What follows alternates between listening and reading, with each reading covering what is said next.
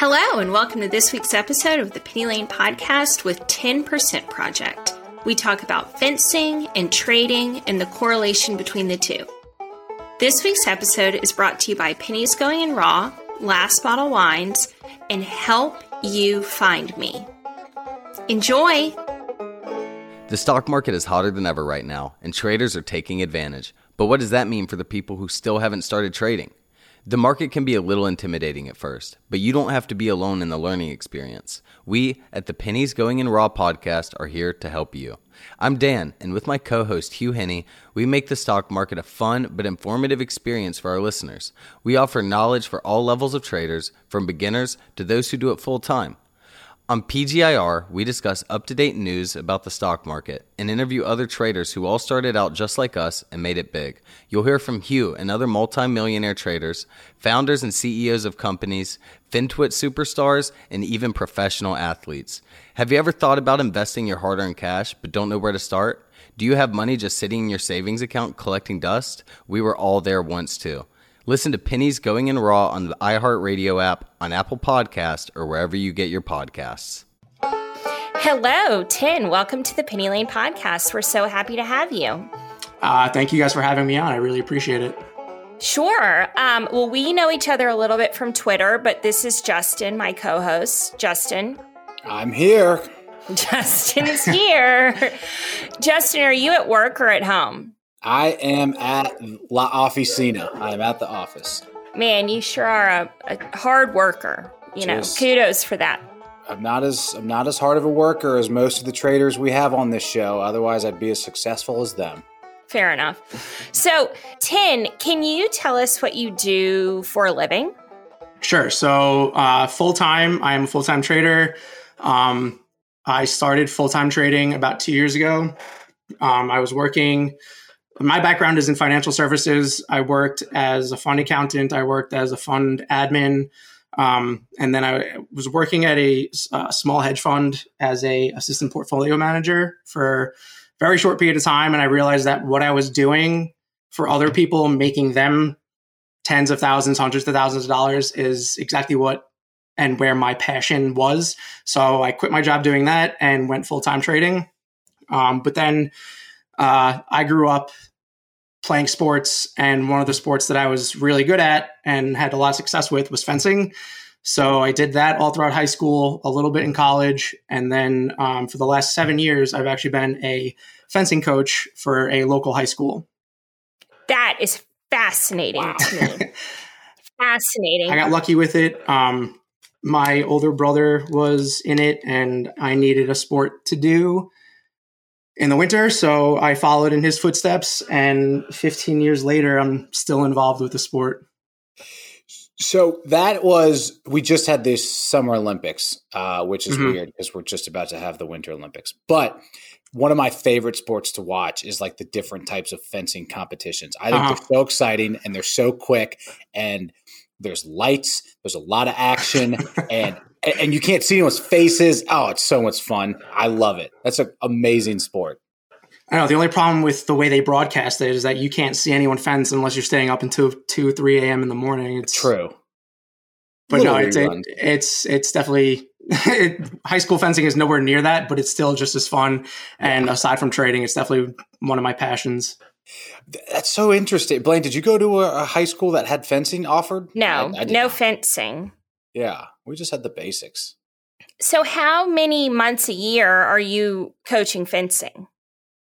So, uh, full time, like uh, this, the winter season is about 13 weeks long.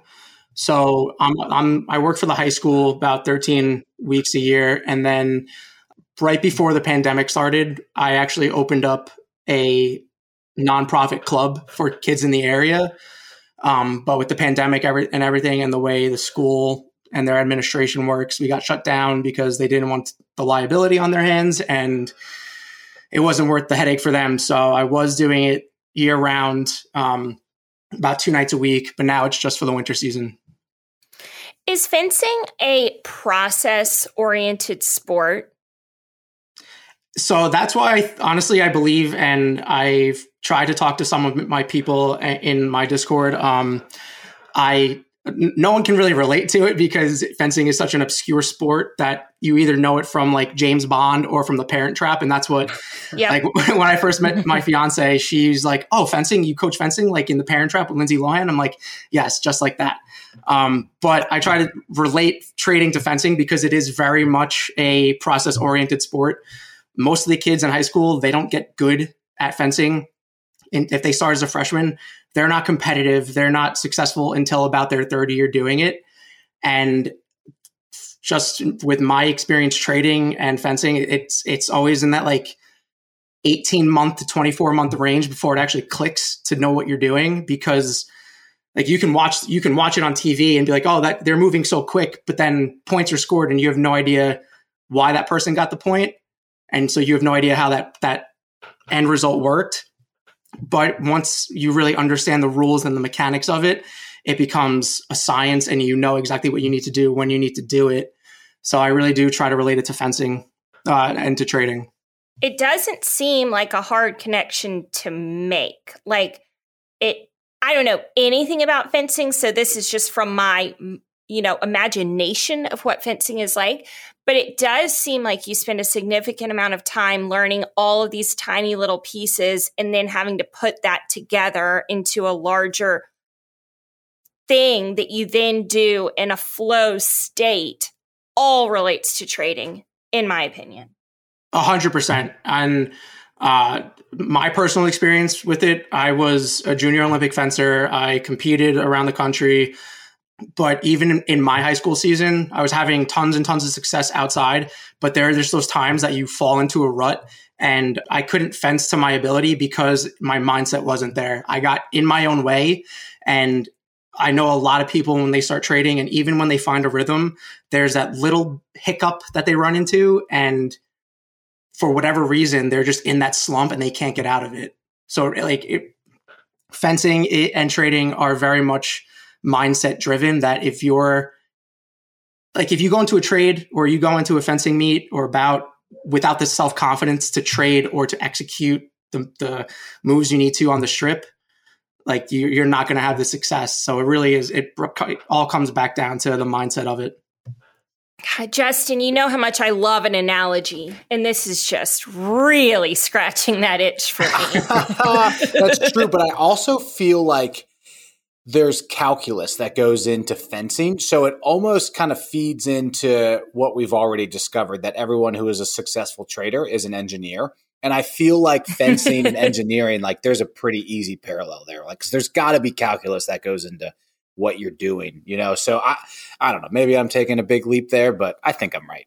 I, I, I would 100% agree with that. My my background is in economics, so the way I equate trading and f- fencing together and how to get the results. It's all game theory to me. It's if you're doing this, what is the expected outcome and how can I achieve that outcome? So if I know if in a fencing meet that I coach the girls team, so if one of my the girls that my the opponents if they're only doing this one move and they're it's like trading like if you see only one pattern repeated over and over and over and over again don't go against the pattern don't make it more complicated than it has to be so if you see that this stock is breaking out, breaking out, breaking out, maybe you want to go long a little bit. Or if I tell the girls on the team all the time that she's only doing this one move, she's only going to straight attack you every single time.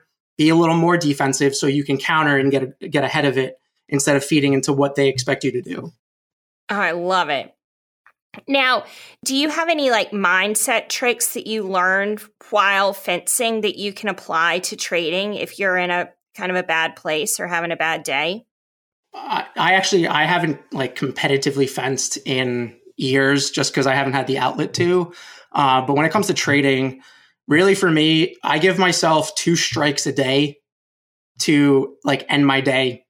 Because if I'm if I make one mistake trading, then I know like even consciously when I'm trying not to overtrade or to like revenge trade, I know that subconsciously I'm doing it no matter what. So I give myself that second strike that if that second trade I take for the day is a failure, I'm done no matter what. Even if I see the perfect setup, I remove myself because that's when the mistakes that aren't easy to overcome are going to be made. It's going to be you're trying to make all your money back, so you take an oversized position, or you hold on a little bit longer because you're trying to get back green. So, and I preach it to the, the people in my Discord and on Twitter that on that third strike, that second strike, you I, there's no good that can come out of it. So I same thing with the girls on the fencing team and the way I coach. It's you could you have two opportunities to execute a move. If that move isn't working, go to something else. Go do something else. So for me, the two strikes in trading, it's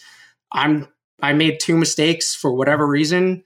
I'm done. I'm going to go for a walk with my dog or I'm going to go get a coffee somewhere. I'm done and I take myself out of it so I don't lose even more money. At this point, I can't even tell if we're talking about trading or fencing. I know people people don't know the sport very well. It's such an obscure thing, but there really is such a analogous relationship between the two. It's wild. You know, our friend Happy Gilmore actually has that same rule too. And I saw it on Twitter recently and it's really creeping in my mind. I like that rule a ton. I suffer from over trading and having that like very simple plan, it's been very helpful. I try to stick to my rules and you do as much as you can to abide by them. But if you don't have the the protocols in place and like the mindset to latch onto that uh, this is my rule i'm going to stick to it to be able to remind yourself. And that's when you go from having maybe a negative $100 a day to being down 250 and i know like people can win more than they lose but those losses still stick with people more often. So i try to mitigate that and i preach it to my my students in the discord and i tell my kids on the fencing team you get two mistakes and you're done. That's it. Amazing. Irrational exuberance when it comes to killer wine at drastically low prices, 30 to 70% off retail and free shipping. We live for that here at Last Bottle Wines. Whether you went long or short on GameStop, you'll need a glass of something terrifically tasty. And we've got the goods. Last Bottle is a daily wine site based in Napa, California. One wine every day at Black Swan event prices, usually 30 to 70% off, until poof, it's gone. Whether you're a pound the table type, think ultra crisp, quaffable Sauvignon Blanc, or a dividend aristocrat, Burgundy, or Napa Cab, there simply is no better place to buy wine on the web. And they always have free shipping. Last Bottle has a deal just for Penny Lane listeners. Use promo code PENNY, that's P E N N Y, to save 10% off your next order with Last Bottle. The code is good for one order and one order only, and it expires March 11th, 2022. So head over to lastbottlewines.com today. That's lastbottlewines.com. Justin? Yeah, I would like to hear uh, from you, Tin, on what your normal approach to trading is. We've talked recently about how people are changing, you know, from from swing trading, which a lot of people feel comfortable with, to now uh, trading options and probably large cap options. Mm-hmm. Are you in that same boat, or are you doing something completely different? So I primarily um, trade large cap options. Okay. Uh, this year alone, since the new year started, the only trades I've made have been on Microsoft, Nvidia, the indexes, and I traded Roku and Netflix once each. But Ooh. primarily, it's been on those large cap tech stocks. And uh, I think out of my 20 or 23 trades I've taken this year, it's been mostly short. And the reason I'm short on a lot of the positions I take is because of, and this is part of the message that I'm trying to get out there that it's not always going to be that if the stock goes over this certain level, it's going to continue. A lot of the way the market is right now, and especially since um, last summer ended, the interest rate and the macro conditions are dictating a lot of the sentiment in the market. So if people aren't and traders aren't understanding what's really going on in the macro environment, you're going to get screwed over because you're like being a perma bull doesn't work, mm-hmm. just like being a perma bear doesn't work. You need to be able to adapt to the conditions that we're in. And right now, the conditions are saying tech is taking a beating because of the uncertainty with the Fed and the uncertainty over interest rates. So there's, and we saw it today and the last 10 trading days that there, there's a lot of up and down action because mm-hmm. no one really knows what's going to happen. No one knows when Um, the rates are going to actually be hiked up. There's estimates and there's data coming out, but no one really knows for sure. So that's why we're seeing a lot of up and down. And it's one of those things that we don't like the small cap market.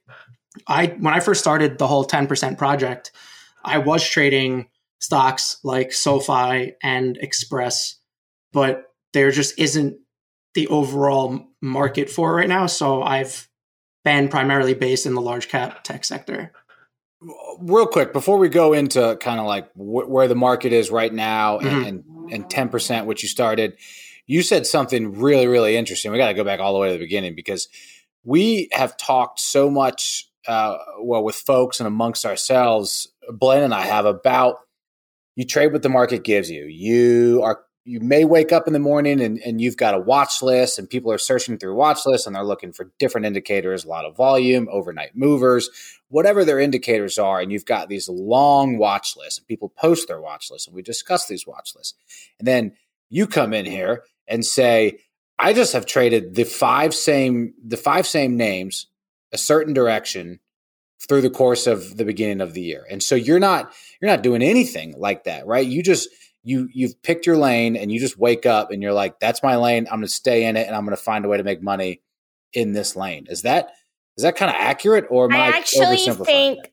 i have something somewhat intelligent to say about options that i want to follow up to that question. And Tin, if you have not listened to the full arc of the podcast, I started in small caps and I'm in the process of transitioning in to options. Mm-hmm. and i'm like just getting to the point where i feel somewhat confident in asking a few questions. Yeah. And so i want to know if you picked those stocks because the overall like look liquidity of the contracts is good on those stocks. Like i have am just learning that there are only like kind of one basket full of stocks that are really good for day trading options.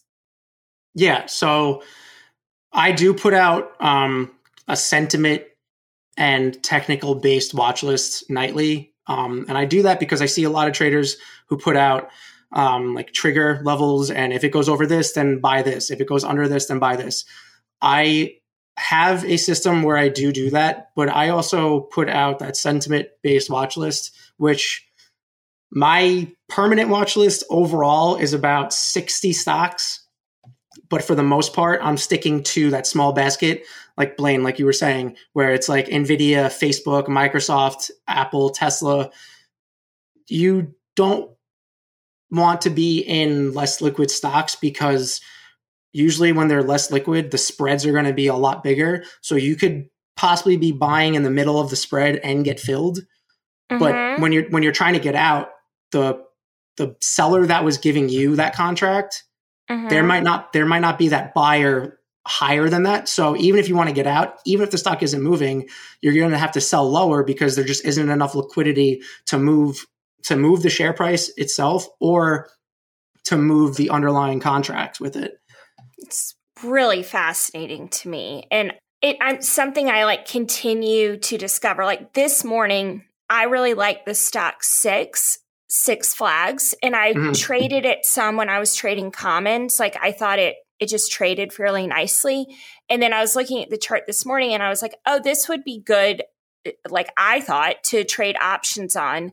And then I asked a friend and they were like, no, because it's too spread. Like it's just not a good stock for options. And that sort of blew my mind a little bit of like, okay, so you, what do you carve out? Like 95% of the market and you just focus on a tiny percentage of it. Is that true? So for me and the way the most successful trades I've had, and I'm not defining success, success as the most money, but because I'm tra- I'm trading stock uh, options that can be anywhere from a dollar fifty on stuff like Apple and Microsoft, all the way up to six seven dollars per contract on Roku or Netflix. But you want that liquidity that way you can get out if you need to get out because something like I've never traded Six Flags and I honestly didn't even know they had shares. um, but stuff like that where it's a little less liquid Um, those are going to definitely be better for swing trades when the, the markets are right because you're not going to be able to, one, you're not going to be able to buy size on them, but two, it's that escapability factor that if it's there's no one you don't know who's on the bid or who's on the ask at any given time. So if there's no one there willing to buy it when you want to sell it you're going to have to take the loss just inherently because you want to get out when you want to get out. So i i really do carve out about like i have 60 stocks about 62 stocks on my watch list um, but for the most part i'm only trading the largest cap tech stocks like Microsoft and Nvidia because you can check the volume or an open interest on any given day and it's always over 10,000, 15,000 contracts. So there's always that liquidity to get in and out when you want to. Fascinating. And then I want to also ask about these trigger levels. Mm-hmm. Um, I am really struggling with trading that strategy, which I was talking to Shark actually about like, I am just not really understanding the trigger levels, or else it doesn't work for my personality or mm-hmm. something. I'm really struggling with that. But I'm having a lot of success trading just kind of like the way that I traded small caps, which is sort of just like buying on trend lines or EMAs and like just waiting for a while and staying in the trend or whatever. Like that is working a lot better for me, but it seems so popular right now to trade the like trigger style way. Mm-hmm. I mean, I'm new. Has the trigger style like always been very popular or is it gaining momentum? Uh, in my opinion, it's 100% gaining momentum. And I think it, a lot of it is very much social media based. Um, I I set levels and pivot points on my charts based off of supply and demand and support and resistance. But I very much am a sentiment based trader that if we're seeing interest rates go up inherently just based off the economic conditions that that implies, we're probably going to see tech stocks move down. So like that helps shift my focus and my direction and where I want to go and how to judge is the market strong or is the market weak?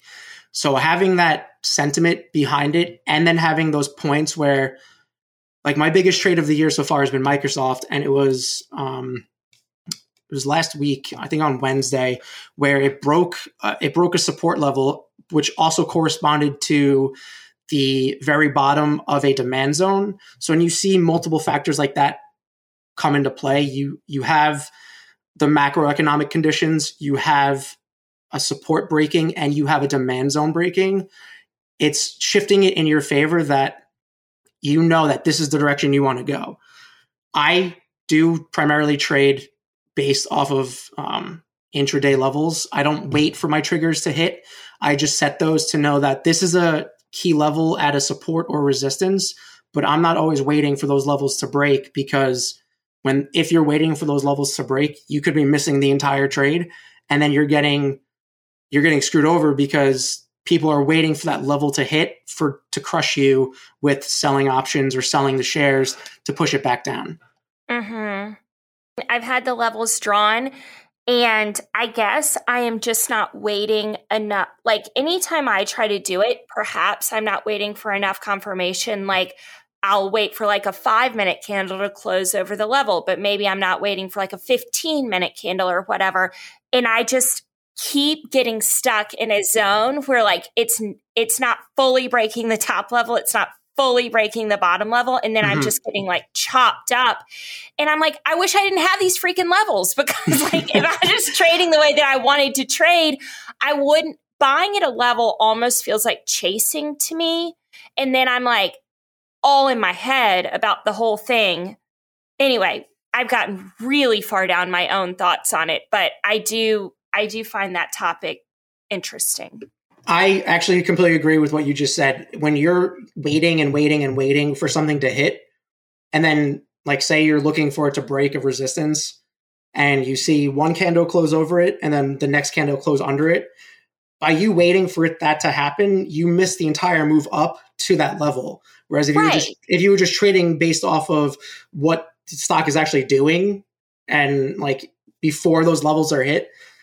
That's why like I give out my like points of interest. Like I don't I really don't like calling my levels key levels or trigger levels or anything like that. They're really just points of interest to me that if we see momentum go up or down through these specific spots, then it would be interest an interesting trade because it's going to either exit demand and crater down or it's exiting supply and it's going to move up. So trigger levels to say, oh, it broke 300, go long. It to me that's completely silly because mm.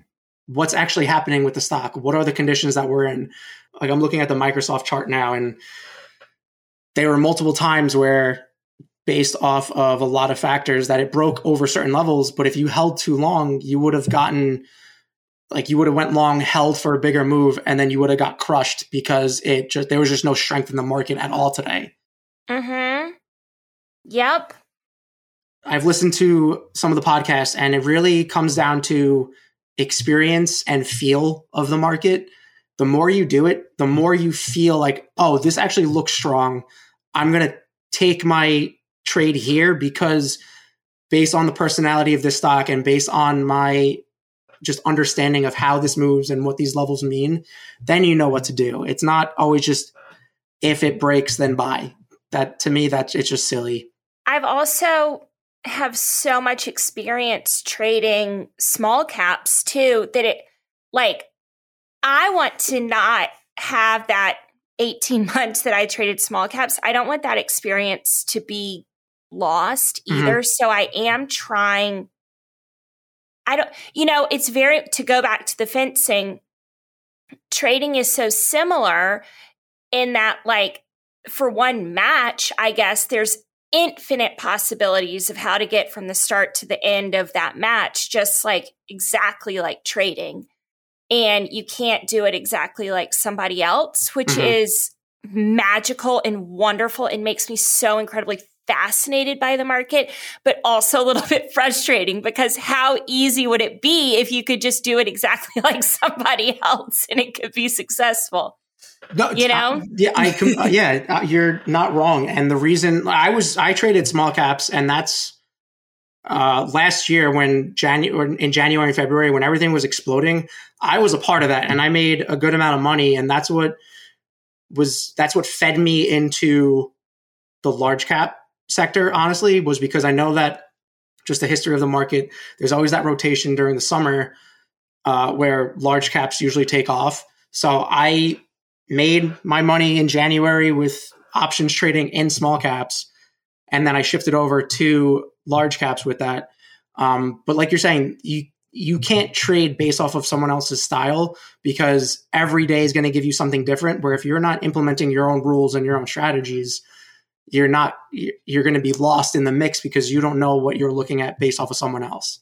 For sure, I'm just the type of trader that likes to get very intimately familiar with a stock. Mm-hmm. And then, like, I right now, I just looked back at all my uh, buys and sells on Lucid over the past year. And it like, there's so much green and red on the chart that you can't even like see the chart only because I just like that stock and I know it really well.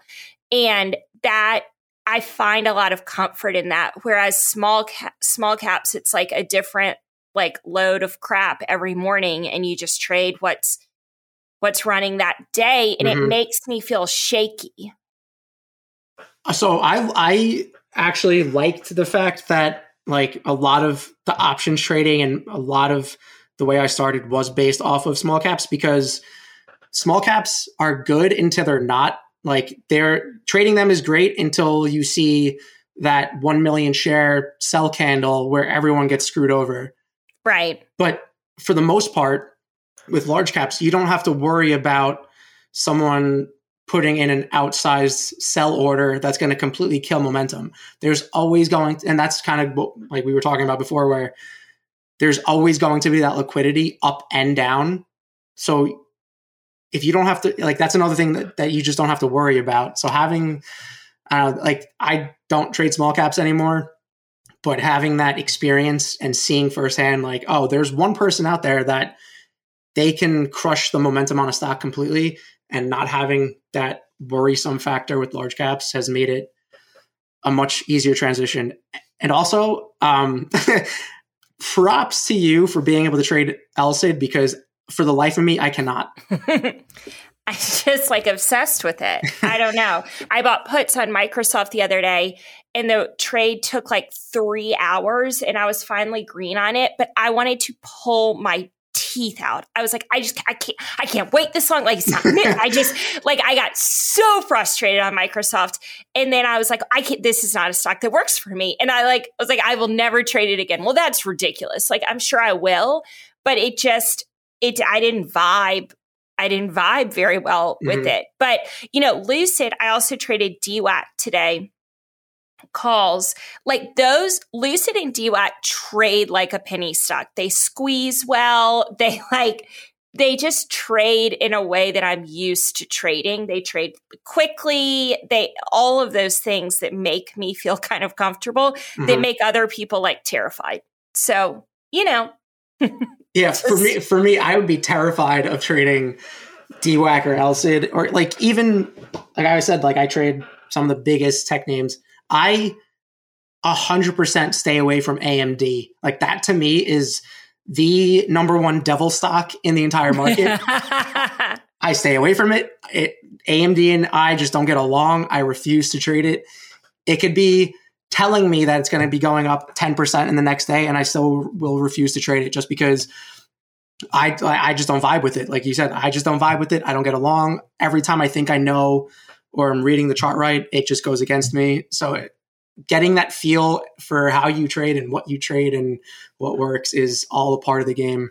For sure. I can't trade Nvidia. I that's not even that's my like I won't even try. I mean, Microsoft I'll probably try again, but but just like I go into the chart on NVIDIA and I'm like, I got to get out of here. I can't. Ugh. And people love NVIDIA. It's like people's favorite stocks. I mean, you're saying it's one of your favorite stocks.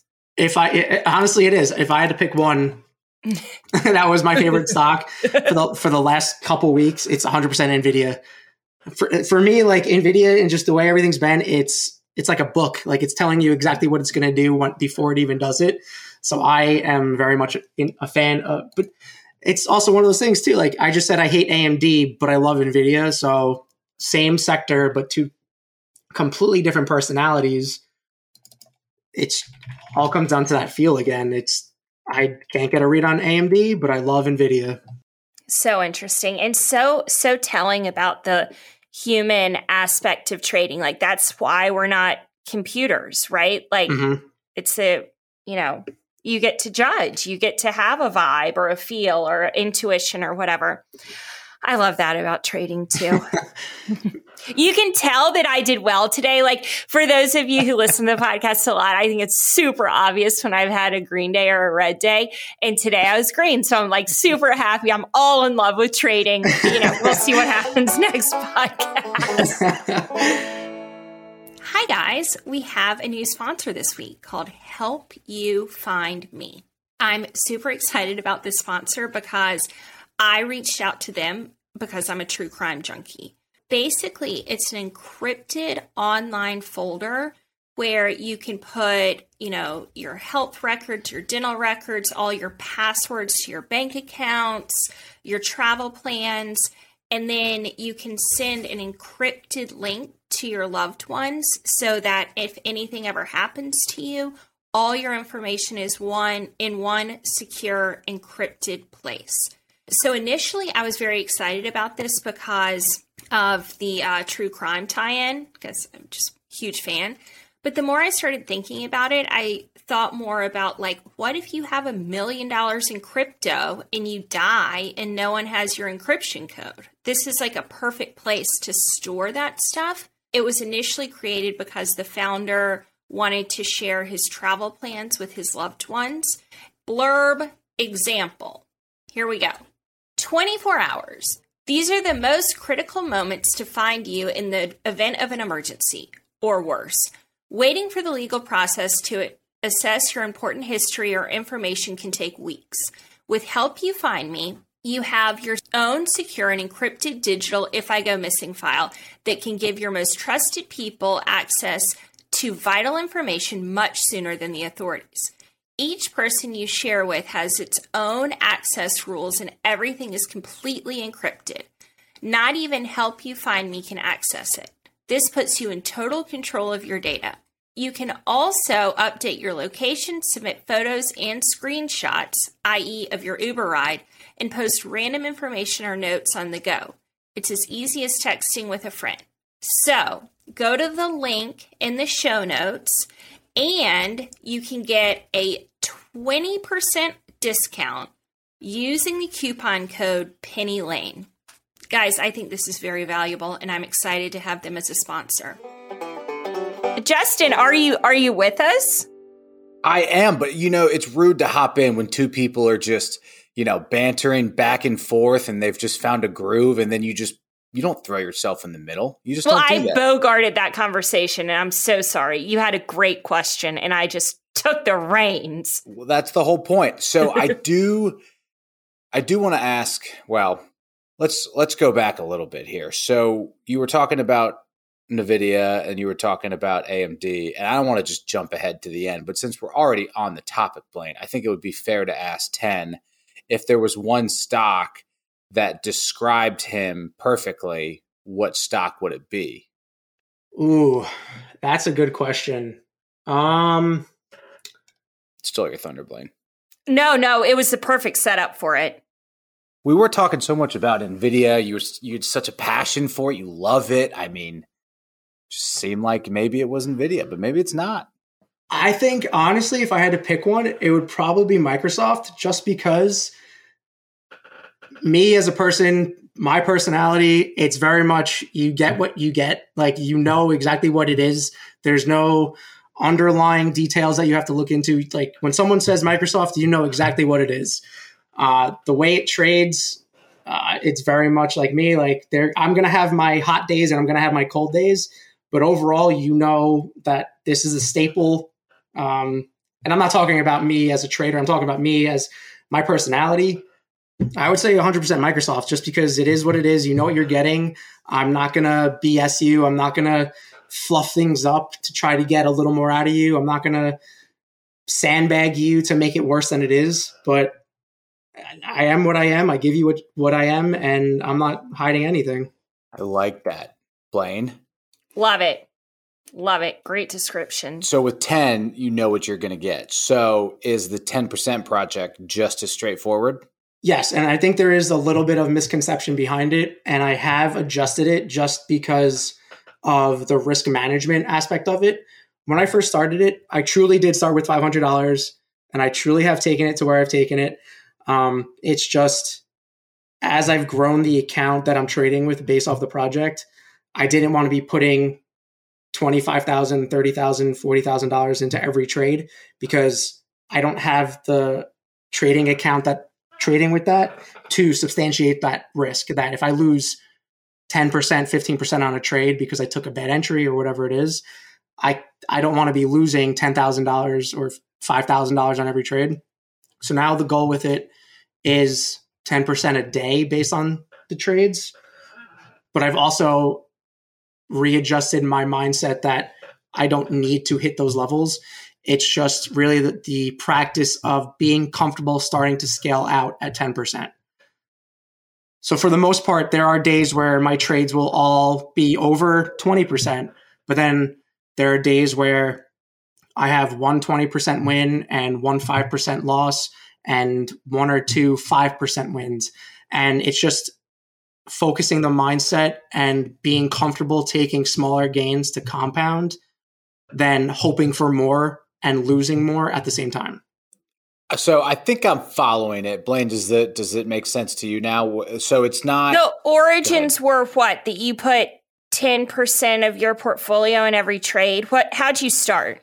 So I started the whole project back at the end of July of last year. And my goal with it originally was that I was going to take $500 and after 95 trades turn that into 1 million um, I started with I was 43 for 46. Um, I lost three trades out of the 46 between July and I believe it was the end of October. Um, and then as the account grew and I was putting more and more into every trade, I realized it's kind of counterintuitive to what the mindset of being comfortable with taking 10% is because yeah. Putting $20,000 into a trade, yes, it could net you a lot of money, but the risk isn't worth the outcome. So I started scaling that down that instead of putting 80 to 100% of the account into every trade, I scaled it down to where every trade I take, my goal is to start scaling out at 10% and to net 10% on every trade. It makes it makes so, so much more sense when you're talking risk to reward ratio. I think mm-hmm. it you, like you you have to bring that into account when you're coming up with your plays, right? And I think you can have kind of that idealistic goal of of 10% on the account, but it makes it just makes a lot more sense for a risk reward. You mean I'm going to guess that you're doing this with with all options playing, right? Yeah, so this is strictly yeah. options. Right. Um, when I first started it, it was on penny, literally penny options. It was six cent contracts on Express or 22 cent contracts on SoFi. And then as I've grown with it, I started, that's like, again, it's 10% scales. It's, I scaled up 10% to where I'm trading a dollar fifty contracts on Apple, and then I started getting more comfortable with trading Nvidia, and where those contracts on a Monday or Tuesday with weeklies could be anywhere from five dollars to eight dollars. So it's just a matter of like as you get more comfortable, and it really ties into what my message and my whole my thing is is I want people to be comfortable scaling out and growing consistently instead of trying to take one trade 10,000% and become an overnight millionaire because there are more 10% trades in the market than there are 10,000% trades. So if you can find a 10% trade every day, you're going you're likely going to sustain success more than you would hoping for a home run every single time. Yeah, that, that that makes a lot of sense. I do have a technical question though. So when you started out with some of these penny contracts, mm-hmm. Yeah, of course that makes sense when the account is smaller. Um, you now only focus on large cap and and and, and in that actually just a couple. But is there a reason that you pivoted? Is it strictly due to the volume um, when it comes to open interest on some of those small penny contracts, or is it uh, was it more of a strategic change in terms of understanding strategy uh, with the actual tickers themselves? So a, a little bit of both. It was the fact that when I started this, a lot of the speculative growth stocks like SoFi and uh, Express, those were still kind of in in trend. Like we still saw a lot of growth with AMC. AMC went to what $72 back in June. So there was still that momentum behind a lot of those smaller names. But with like my education and my background, I knew that the macro conditions just didn't fit.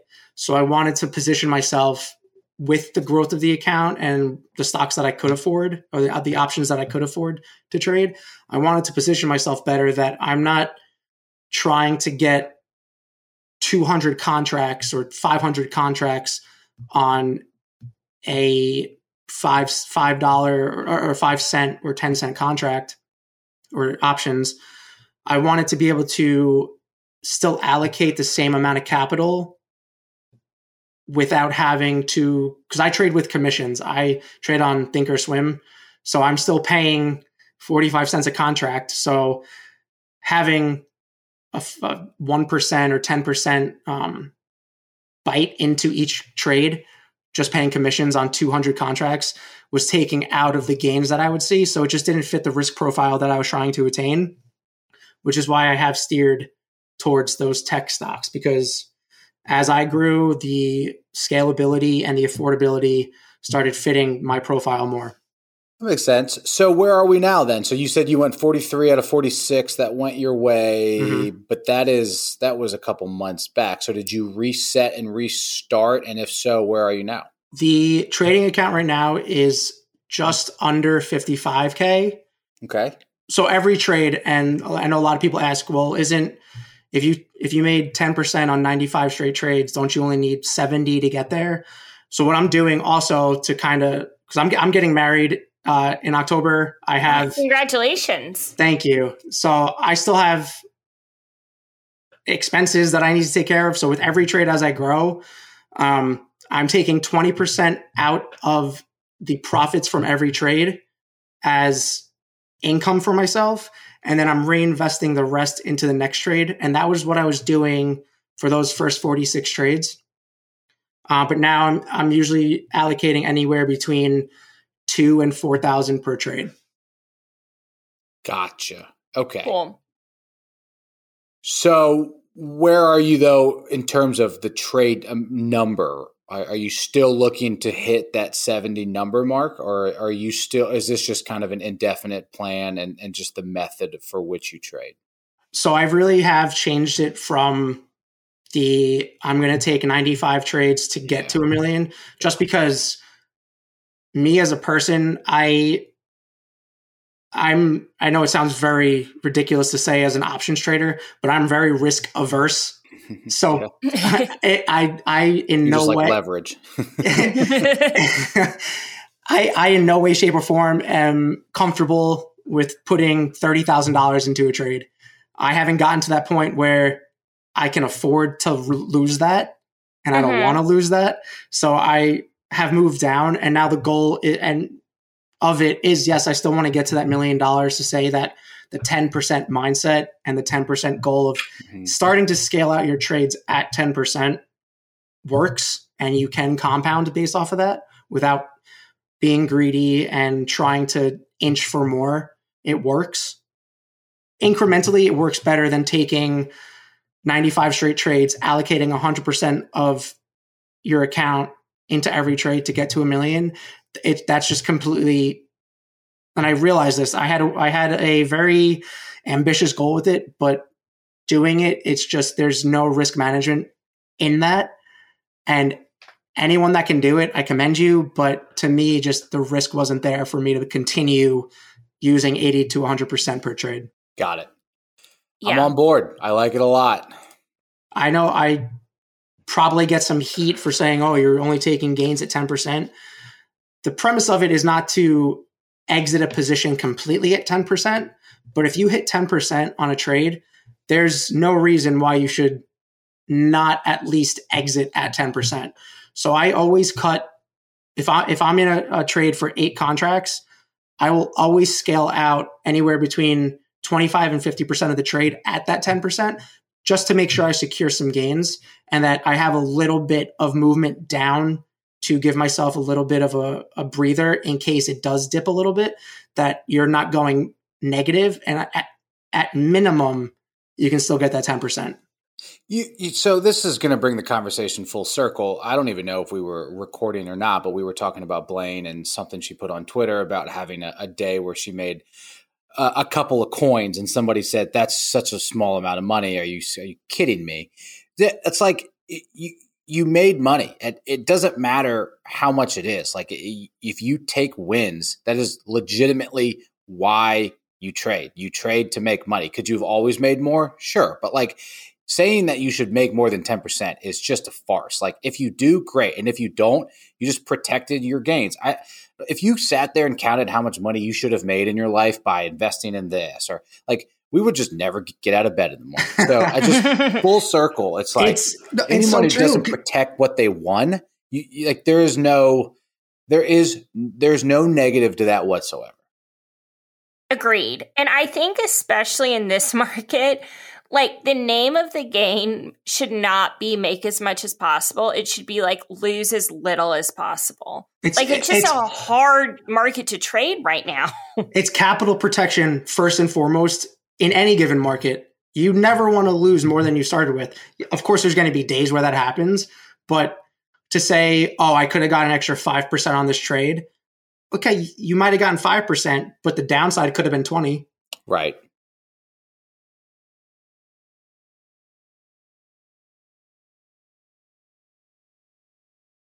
Mm-hmm.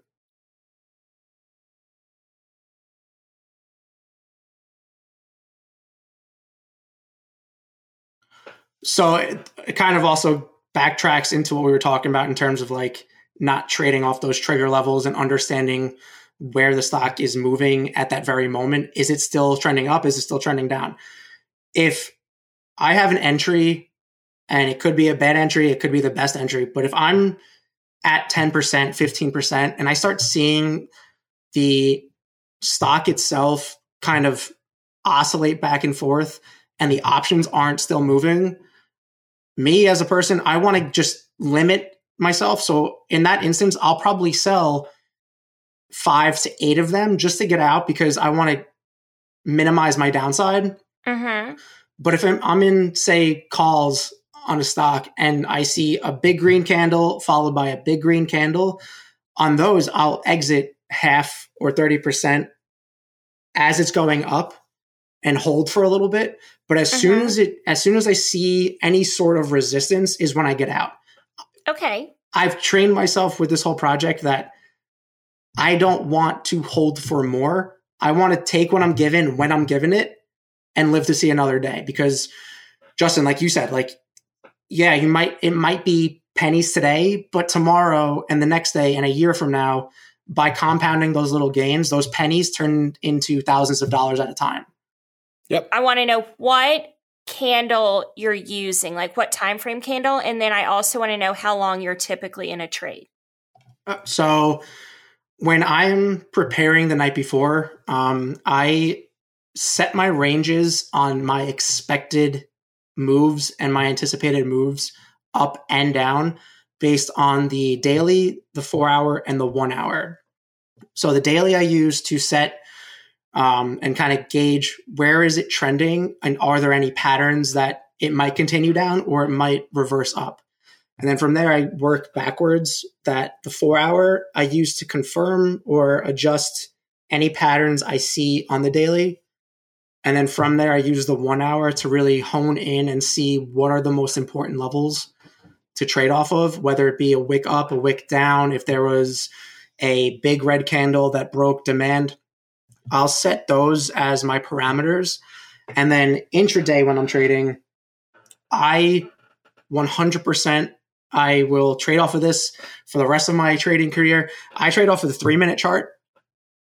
Okay. and the okay. three- I've we've heard so much about this. Okay, the three minute chart. I I like the three minute time frame and the three minute chart because to me and what I've seen is that five minutes is too long because you might miss a reversal candle that happens and then the five minute still takes time to to show that. But the one minute is too much noise that you might get spooked even though it's going to continue up or down. So the three minute to me has been that like perfect median where you're able to see enough, but you're not seeing too much. Oh my gosh, I might have to try this. We've just been I've been getting so many signals from the universe.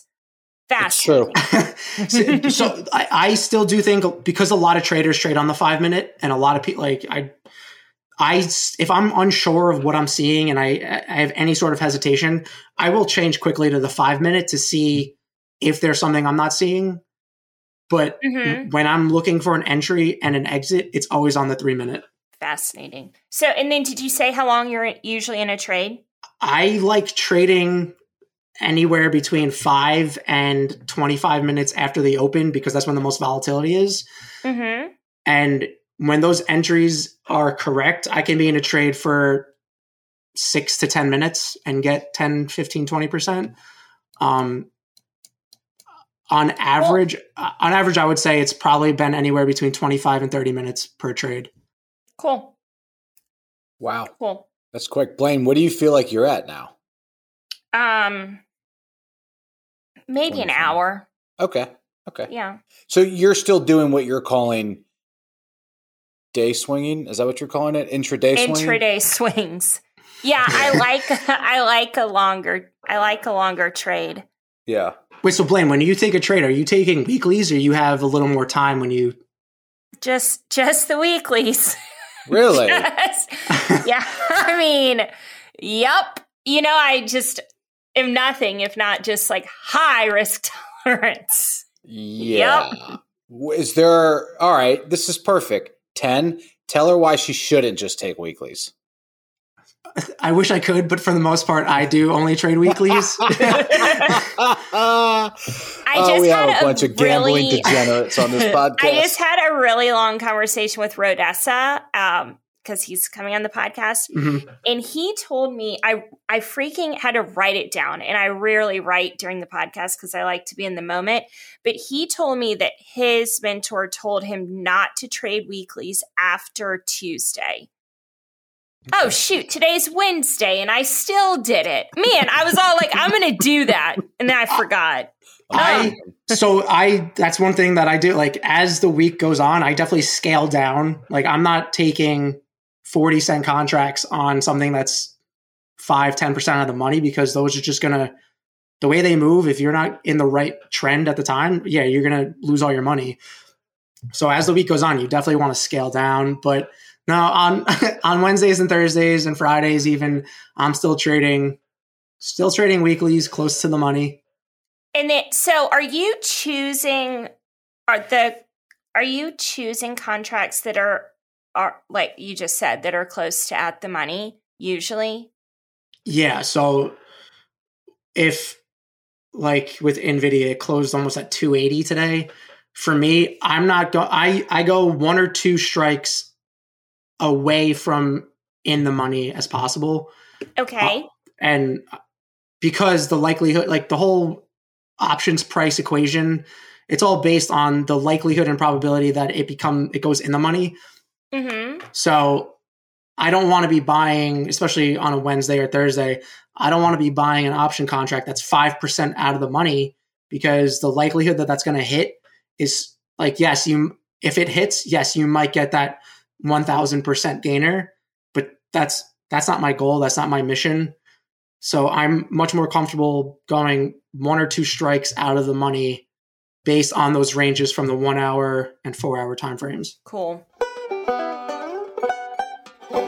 All right, Blaine. So, what else do you want to know? Because I feel like this is perfect for you where you are with your not recent, but somewhat recent dive into options trading. Yeah, no, I've I've learned a lot. I just buy the same contract every time, like in the same where it is, like in the or which is basically just at the money. I never look to see like if I want one or the other. Just I just that's just what I do because it's the simplest. Maybe that's dumb. Is that dumb? No, Okay. It- it's so it's not dumb. It's the reason I go one or two strikes out of the money is because as it gets closer, the spike in premium is going to be greater. So those quick jumps, those quick 10, and 20% jumps are going to happen if you buy it as it's trending towards that strike. Mhm. But if you're playing at the money, then it's those jumps might not happen as significantly, but the risk is also minimized. Okay, great. Love that. Love to play in a high risk environment with low risk. No. So, I know we're getting close to being done, but I, do, I have a dumb question I have to ask. So, are either of you using options charts for trading, or uh, we've talked a lot about charts, but are you using the options charts for trading, or are you just using uh, the standard ticker chart? Uh, for me, so I've gone back and forth with it. I do think the options flow in the market does dictate the trend and trajectory of a stock on any given day. Okay. But there's also times where it could just com- be completely misleading. So it's just an, like I have used it and I haven't used it, and there are times where it's using it has worked, but then there are also times where using it has gone against me. So it's one of those other like factors and I don't you can't really call it an indicator, but indicators that like it's just more noise. So I kind of I started really tuning it out just because you don't know what you're seeing. It could be sold calls or bought puts and so you don't I Yeah. I, I don't use it. Got it. Got it. I don't Blaine, like it. Okay. I look at it, but I don't like it. Fair enough. That was Yeah. so. It was a dumb question, but a simple answer. No, I, no, it wasn't. I feel like that was a good question because I feel like a lot of people don't like when I started trading overall. I didn't even know TOS had options charts, yeah. and it took me forever to find them. And I mean, yeah, they are just like every other chart, but no, I feel like it could just be more noise that confuses people. So if you're good at it and it's something that works, do it. But if not, it, I think having the stock chart up is is more than enough. Yeah. Yeah. Okay. Wait, wait Justin, did, do you use it? No, I don't. Um, I don't trade that that many options, but when I do, I'm not looking at at an options chart hardly okay. ever. And I feel like I should because I feel like, um, you know, I've been. It's not arbitrage. It's just like I have. I have definitely bought options contracts that were severely mispriced because I was not paying attention to the influx of volume. Mm-hmm. And like Blaine's talked about before, like then she just loses money in the like it, it, within two seconds, right? Right. You buy it, you're red. And, and if you were paying attention to the options chart, I think that you would have enough context and understanding to see like this is currently mispriced. It's seen a pop in volume, and and without that, you you really have to pay attention. And I don't pay attention, and that sounds like Blaine doesn't always pay attention. So I think that there's definitely great value to it, but also it's the same concept to me as like how many different overlays and indicators do you have on your um, on your charts, right? Like you can have 50 and what does that do right? It doesn't do anything. So i think it's the same thing. It's like if you've got all this data and information and you can't sift through it properly then you might as well just simplify it. So i, I don't use it either um, but i do I, I, can see many times when like if you're if you're catching a runner and so something's hot and you're trying to hop in i mean trying to understand if it's severely mispriced you, you could really find some value in it absolutely but like you just said, like the indicators, like for me, uh, on my desktop charts, the only things I have on it, and it's not even on the chart itself, it's underneath, is MACD and RSI. I don't trade. I don't trade. I'm, so I have it on my phone where I use VWAP, but I don't have all the EMAs. I don't have uh, Bollinger Bands or anything. I try to cut out as much noise as possible that works for me because it those are just going to be reasons that you either hop into a trade or don't hop into a trade. And it's going to cost you money based on information that might be lagging behind what's actually happening. Yeah. So, mobile trader, Blaine, near and dear to your heart. Back to my roots. I love that. Well, very cool. Okay, last question. You're talking a lot about your Discord. What's your Discord? So my Discord is the 10% Elite. Um, it's I post my uh, trade ideas and why I'm looking at a certain stock for the next day. Um, it's general chat. Uh, I do live trade in there sometimes, um, but for the most part, it is a lot of sentiment based and mentality shift shifting ideas. Uh, and it really just goes back down to being okay with taking 10%. So when you do get that 50 to 100% runner, you're more than happy to see that. Love it. Love it. And um, people can find your Discord in your Twitter profile? Correct. Uh, I have it's linked through Patreon. I have my Patreon link in my Twitter bio. Cool.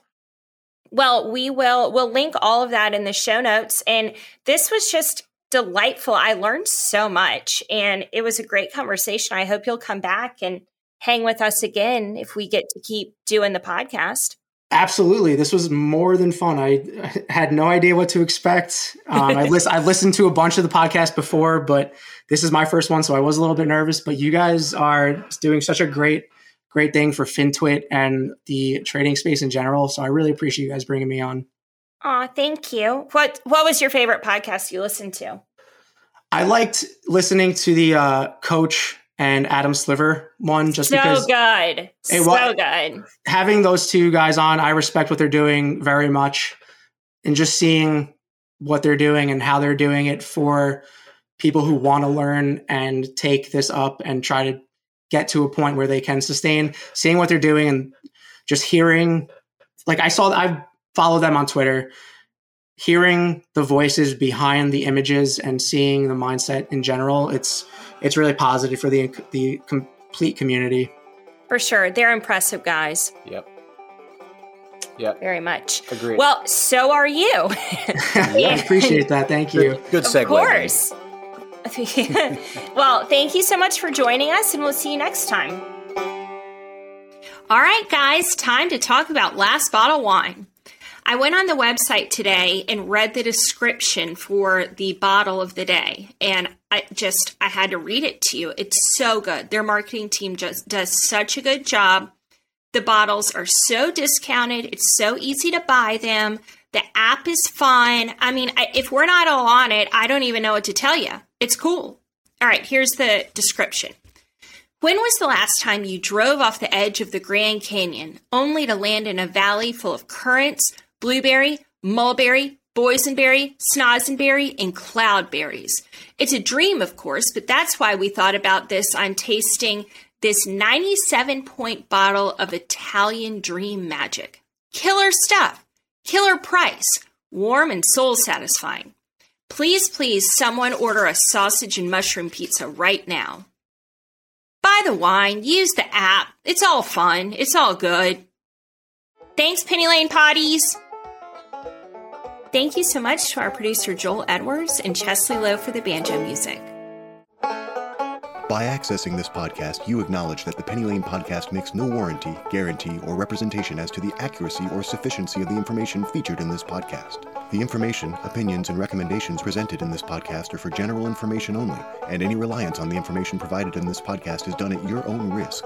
This podcast should not be considered professional or financial advice. Unless specifically stated otherwise, the Penny Lane podcast does not endorse, approve, recommend, or certify any information, product, process, service, or organization presented or mentioned in this podcast, and information from this podcast should not be referenced in any way to imply such approval or endorsement. The third party materials or content of any third party site referenced in this podcast do not necessarily reflect the opinions, standards, or policies of the Penny Lane podcast. The Penny Lane podcast assumes no responsibility or liability for the accuracy or completeness of the content contained in third party materials or on third party sites referenced in this podcast or the compliance with applicable laws of such materials and or links referenced herein.